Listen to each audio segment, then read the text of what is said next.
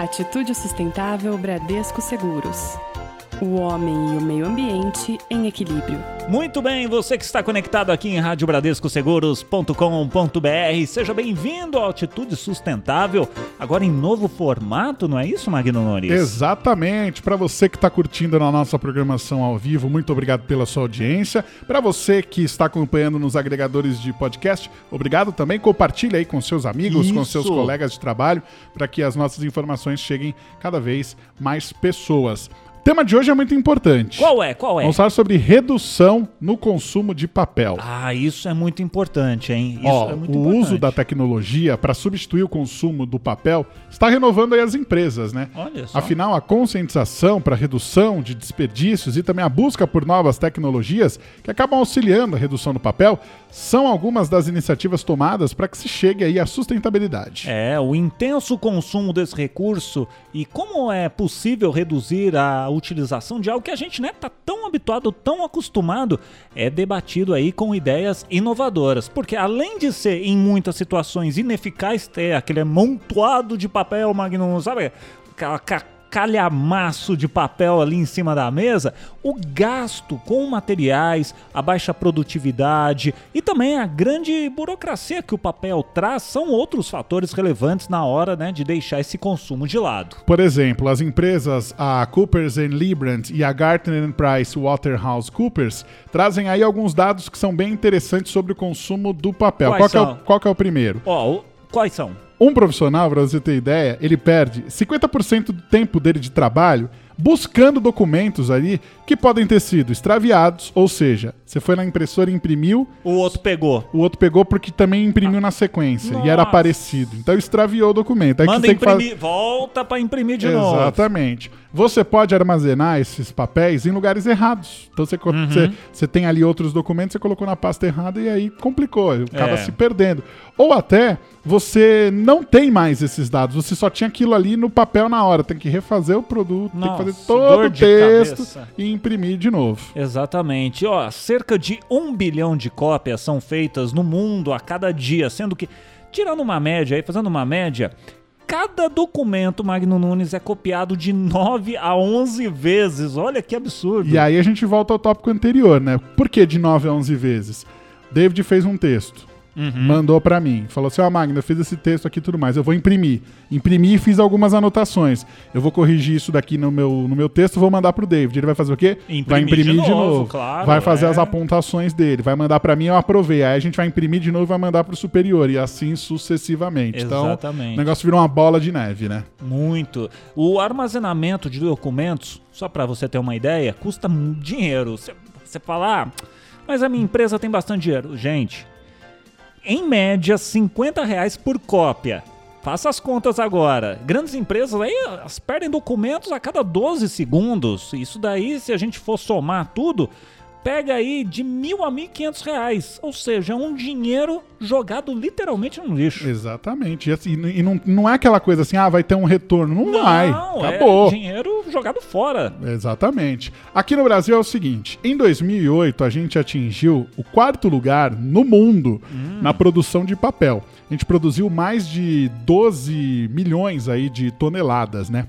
Em média, os estudos mostram que o consumo no país é de em torno de 6 toneladas de papel por ano. Nossa senhora. E desde então, grandes empresas já adotaram meios tecnológicos aí para gestão de papel. Um dos grandes exemplos, sabe de onde vem? De onde? Do Tribunal de Justiça de São Paulo, que aderiu à solução para os processos digitais, que é o SAGE Tribunais, isso lá na corte. Exatamente. Imagina quanto papel não tem Hum, petição, dentro de... nossa, é amigos. demais. Bom, desde 2015 o tribunal já é 100% digital, ou seja, ele só recebe ali ações no formato digital. Com isso, para você ter ideia, ano passado o Judiciário Paulista economizou 547 quilos de papel, certo? Isso, 547 mil quilos. Mil quilos de papel, exatamente. Eu, eu esqueci ali dos outros números ali. E isso impediu que fossem produzidos 1.566 toneladas de CO2. Rapaz. O que acaba poupando mi- 13 mil, é, 13.351 árvores. E o que, que isso faz também? Com que você não consuma 51.728 metros cúbicos de água. Ou seja, é uma água que a indústria usa, mas que ela pode ser destinada para outros lugares. A gente vê tantos lugares aí passando por problemas uhum. é, por causa da falta de chuva e tudo mais, então evitou aí que fossem 50, mais de 51 mil, mil metros cúbicos de água fossem consumidos. É, e aqui na Bradesco Seguros, esse momento já é realidade, claro. Para se ter ideia, do ano passado, de 2019 até 2020, a empresa reduziu 16,1 toneladas de compra de papel. Olha Nossa só o tanto que economizou e fez bem para o planeta, hein?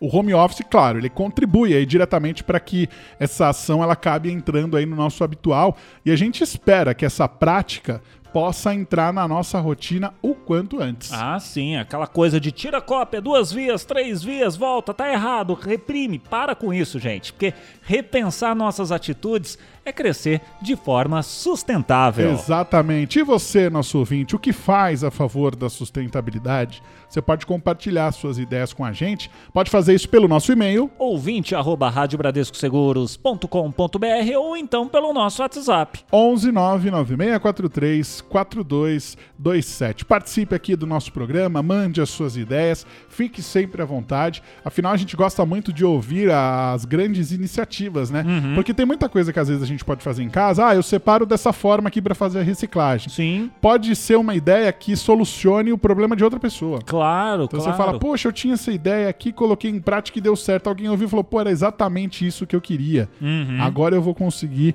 é, é, ajeitar aqui. Tem muitas ideias, inclusive sobre o reaproveitamento do papel para outras atividades. Como a gente está com a criançada em casa, Sim. a gente usa bastante papel. O que a gente pode fazer? Na escola eu aprendi isso, não sei se você aprendeu. a fazer papel que era você juntar ah, vários papéis e fazer um papel reciclável. Sim, sim, sim, Então, por que não colocar essa prática também em dia aí para os pequenos? Muitas ideias na cabeça. Inclusive, David Gil, a gente tem um projeto muito interessante que veio lá do Rio de Janeiro para a gente poder ilustrar aqui o nosso primeiro programa sobre a diminuição, a redução do consumo de papel. Quem vai falar com a gente? Quem conversa com a gente é a Agnes Rangel Novaes, ela que é lá da gestão administrativa e controle.